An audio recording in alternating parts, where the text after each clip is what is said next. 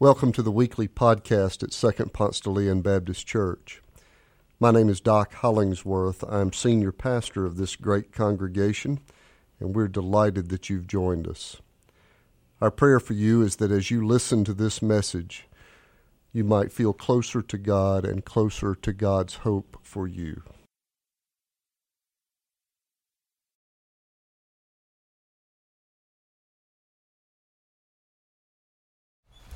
Our scripture lesson this morning comes from Matthew, the ninth chapter, beginning with the 35th verse and extending on into chapter 10 through verse 8. If you're following along in a Pew Bible, you can find that passage on pages 790 and 791.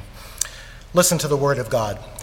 Then Jesus went about all the cities and villages, teaching in their synagogues and proclaiming the good news of the kingdom and curing every disease and every sickness. When he saw the crowds, he had compassion for them because they were harassed and helpless like sheep without a shepherd. Then he said to his disciples, The harvest is plentiful, but the laborers are few. Therefore, ask the Lord of the harvest to send out laborers into his harvest. Then Jesus summoned his twelve disciples and gave them authority over unclean spirits to cast them out and to cure every disease and every sickness. These are the names of the twelve apostles. First Simon, also known as Peter, and his brother Andrew, James, son of Zebedee, and his brother John, Philip and Bartholomew, Thomas and Matthew, the tax collector, James, son of Alphaeus and Thaddeus, Simon the Cananaean, and Judas Iscariot, the one who betrayed him. These twelve Jesus sent out with the following instructions. Go nowhere among the Gentiles, and enter no town of the Samaritans but go rather to the lost sheep of the house of Israel. As you go, proclaim the good news. The kingdom of heaven has come near. Cure the sick, raise the dead, cleanse the lepers, cast out demons. You received without payment, give without payment. Father, sanctify us in thy truth. Thy word is truth. Amen. Well, I'm back after a week of family vacation, and I know I'm supposed to say how glad I am to be back. But I am sincerely glad to be back in worship with you. I, I don't know how many of you might have caught the irony of this last week. In my absence last Sunday, I asked the Reverend Allie Osborne to preach for me while I was on vacation. And then later in the same week, a tribe of Baptists declared that she had no right to be here. Uh, I just need to say before preaching today uh, how proud I am of this church and your stand of including women in ministry. And I need to say uh, how proud I am to stand along female colleagues in this work who feel called to this odd and beautiful calling and I salute them uh, today as they step into pulpits and proclaim the good news. If I am not mistaken, it has been probably three to four weeks since I've said anything about my last summer sabbatical. So, are y'all up for another story about uh, travel? One of the things that struck me when we were in Europe was how prevalent and popular the religious art. It seemed to be everywhere and far more popular than I expected. It turns out that people will buy tickets and stand in line, long lines, to see somebody else's expression of an encounter with God. For instance, at the Vatican, we're in a packed room. It felt like a, a New York subway ride. We were just packed in, watching people stare and point and ooh and ah over the majesty of somebody else's expression of God's power. And it was not like the Vatican was the only place to see old and beautiful religious art, it was everywhere. Churches, museums, plates, postcards, decks of cards, I mean, everywhere. You enter a cathedral, there's Matthew, Mark, Luke, John carved in ivory. 12 apostles in tapestry, magnificent oil paintings, marble statues 10 feet tall. And after you've seen about nine bigger than life depictions of Simon Peter in 10 foot marble or 20 foot mural, it can be easy to forget that these early Jesus followers were just folks, just common folks with itchy scalps and childhood regrets and indigestion. I mean, folks. They can easily slip into becoming religious icons, sources of holy artistic inspiration, venerated by the years. Stained glass can color people more holy than they actually were. And Matthew's gospel does not want us to fall into that trap. When Matthew lists the 12 apostles, it is unvarnished. The list includes a reminder that the apostle Matthew was a tax collector, a reminder that Judas Iscariot was the one who betrayed Jesus. And beyond the list, we know that the night when Jesus was arrested, this group, this hand picked group of followers, none of them stood by him. Not one lifted a finger to defend him, except for the hothead Simon Peter, who pulled out a sword and cut off a guy's ear. Well, it hardly seems fair that some of these apostles who have been enshrined and revered throughout history, some of them apparently did nothing but show up. What do you know about Thaddeus? or Simon the Cananaean? Not a thing. You see what I'm pointing to? We've got, we've got all of these guys glowing from the stained glass window, and at least two of them never do or say anything that gets written down. One of them has anger management issues. One was a despised tax collector. Another betrayed Jesus for a sack of coins. In other words, they are a messy mix of folk, just like us. They were ordinary, just called to do extraordinary things. In Matthew's gospel, Jesus has been about the cities and villages preaching and teaching, and when he sees the gathered crowd of want and need, it stirs in him his compassion. They're helpless and beleaguered, nobody to lead them. There's so much pain in the world. And Jesus is, at this time, limited by space and time. He is, when he was on earth, one man who could be at one place at one time, and the need was just too great. So he says to this ragtag gaggle of Galilean followers, the harvest is great, but there aren't enough workers for a harvest of this size. So Jesus commissions and sends out this group of 12 ordinary folks. Apostle translates the one who is sent.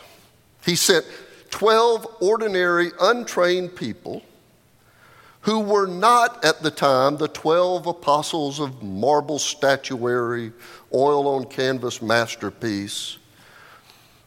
They were a group of uneducated, mostly fishermen, who were called to go where Jesus sent them to go. Just go.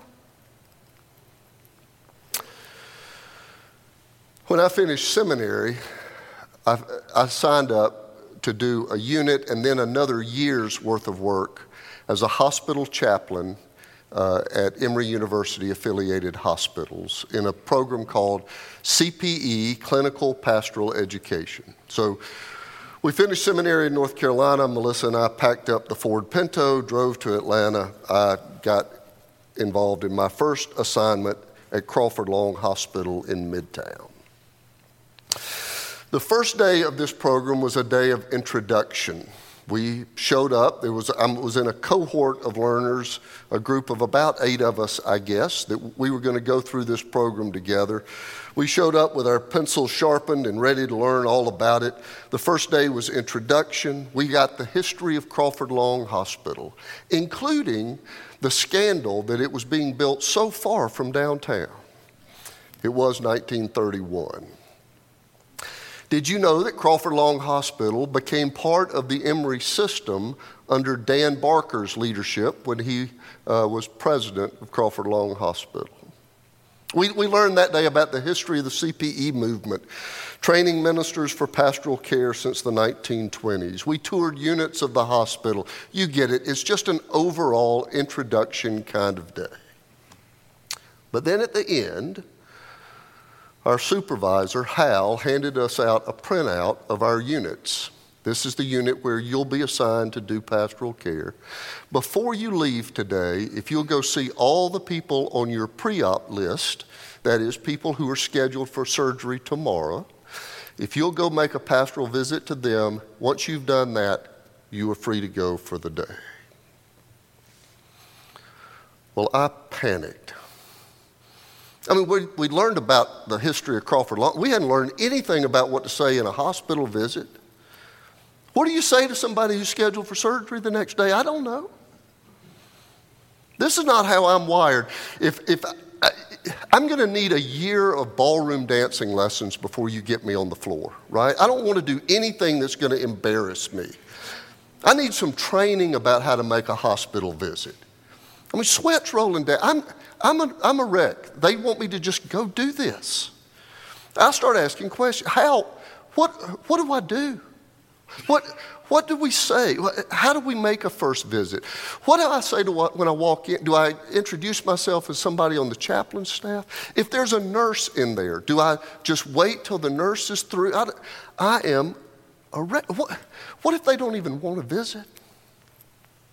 And when I got through stammering, Hal said, Dock, they can't wait till you're good at it. They're scheduled for surgery tomorrow. Jesus looked at this helpless crowd full of need and it moved him, and compassion overcame him, and he committed his followers to go into that broken world as agents of healing. There is so much pain out there, and it cannot wait. They can't wait till you're good at it.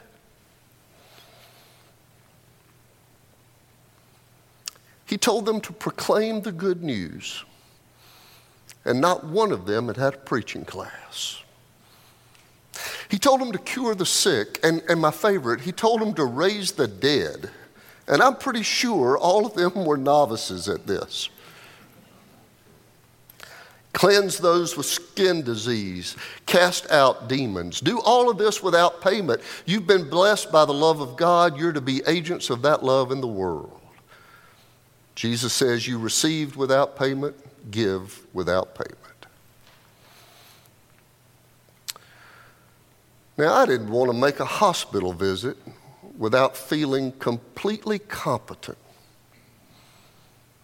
And Jesus told an ordinary group of guys who smell like fish that he wants them to go out there and heal the sick and raise the dead and cast out demons. This is our job. This is our mission. Compassion is our mission. This is a job that Jesus follower can't avoid.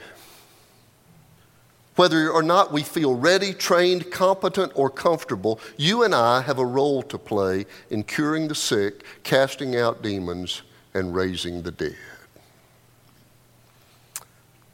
The author Frederick Buechner talks about a really dark time in his life when one of his children was very sick. And he said that his worry for her made him about as sick as she was.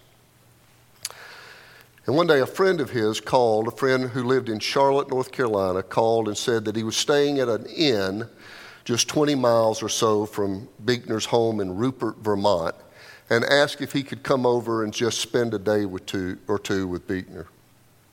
And the friend didn't say anything ahead of time about making the 800 mile journey from Charlotte to Vermont because he knew that Buechner would try to talk him out of it, that he would dare do something that crazy.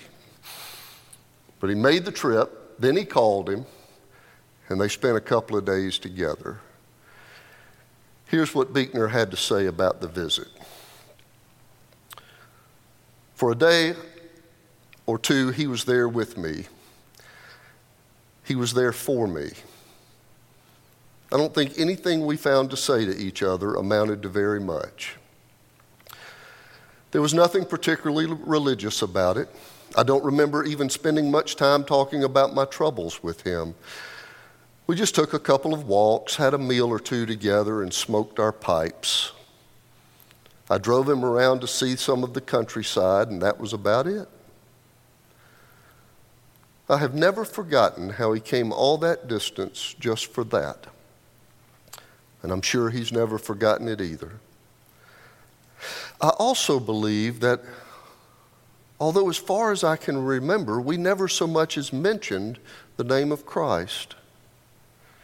Christ was as much in the air we breathed those few days as the fragrance of our pipes was in the air or the dappled light of the woods we walked through.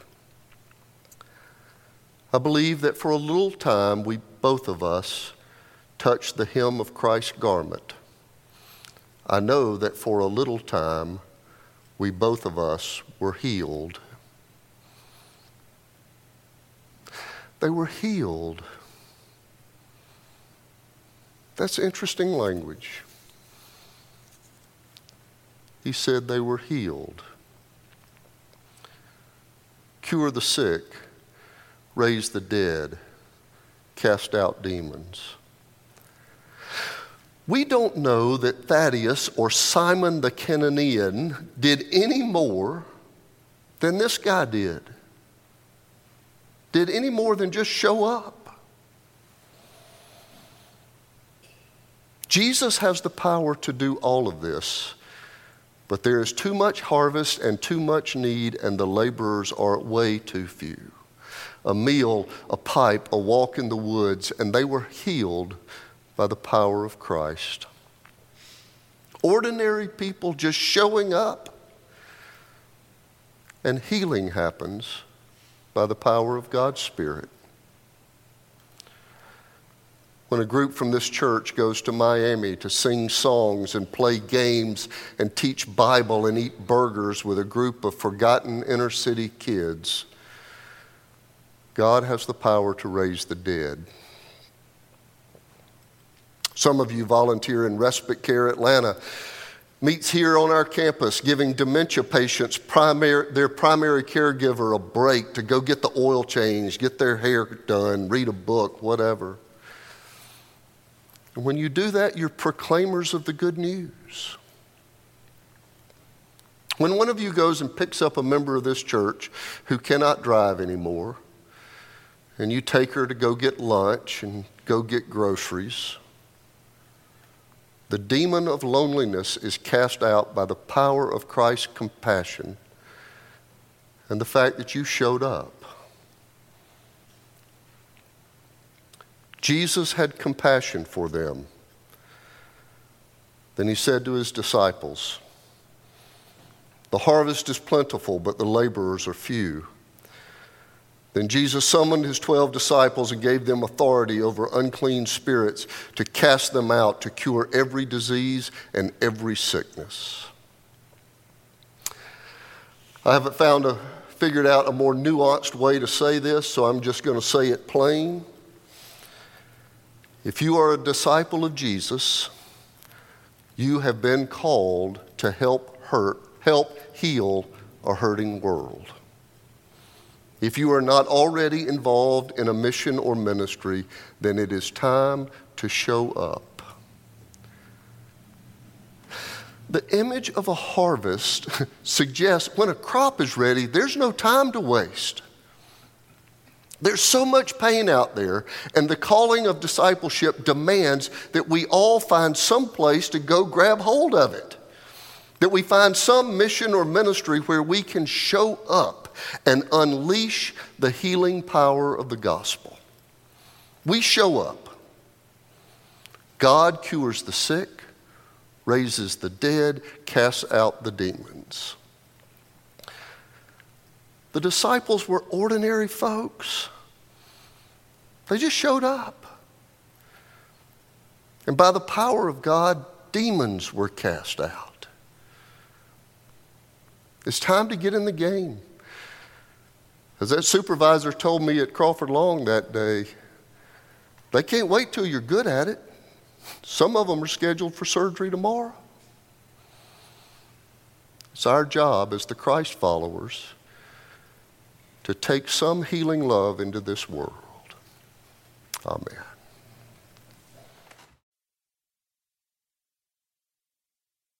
Thanks for joining us. If you live in the Atlanta area or visiting Atlanta, come and worship with us in person on Sundays at Second Leon Baptist Church.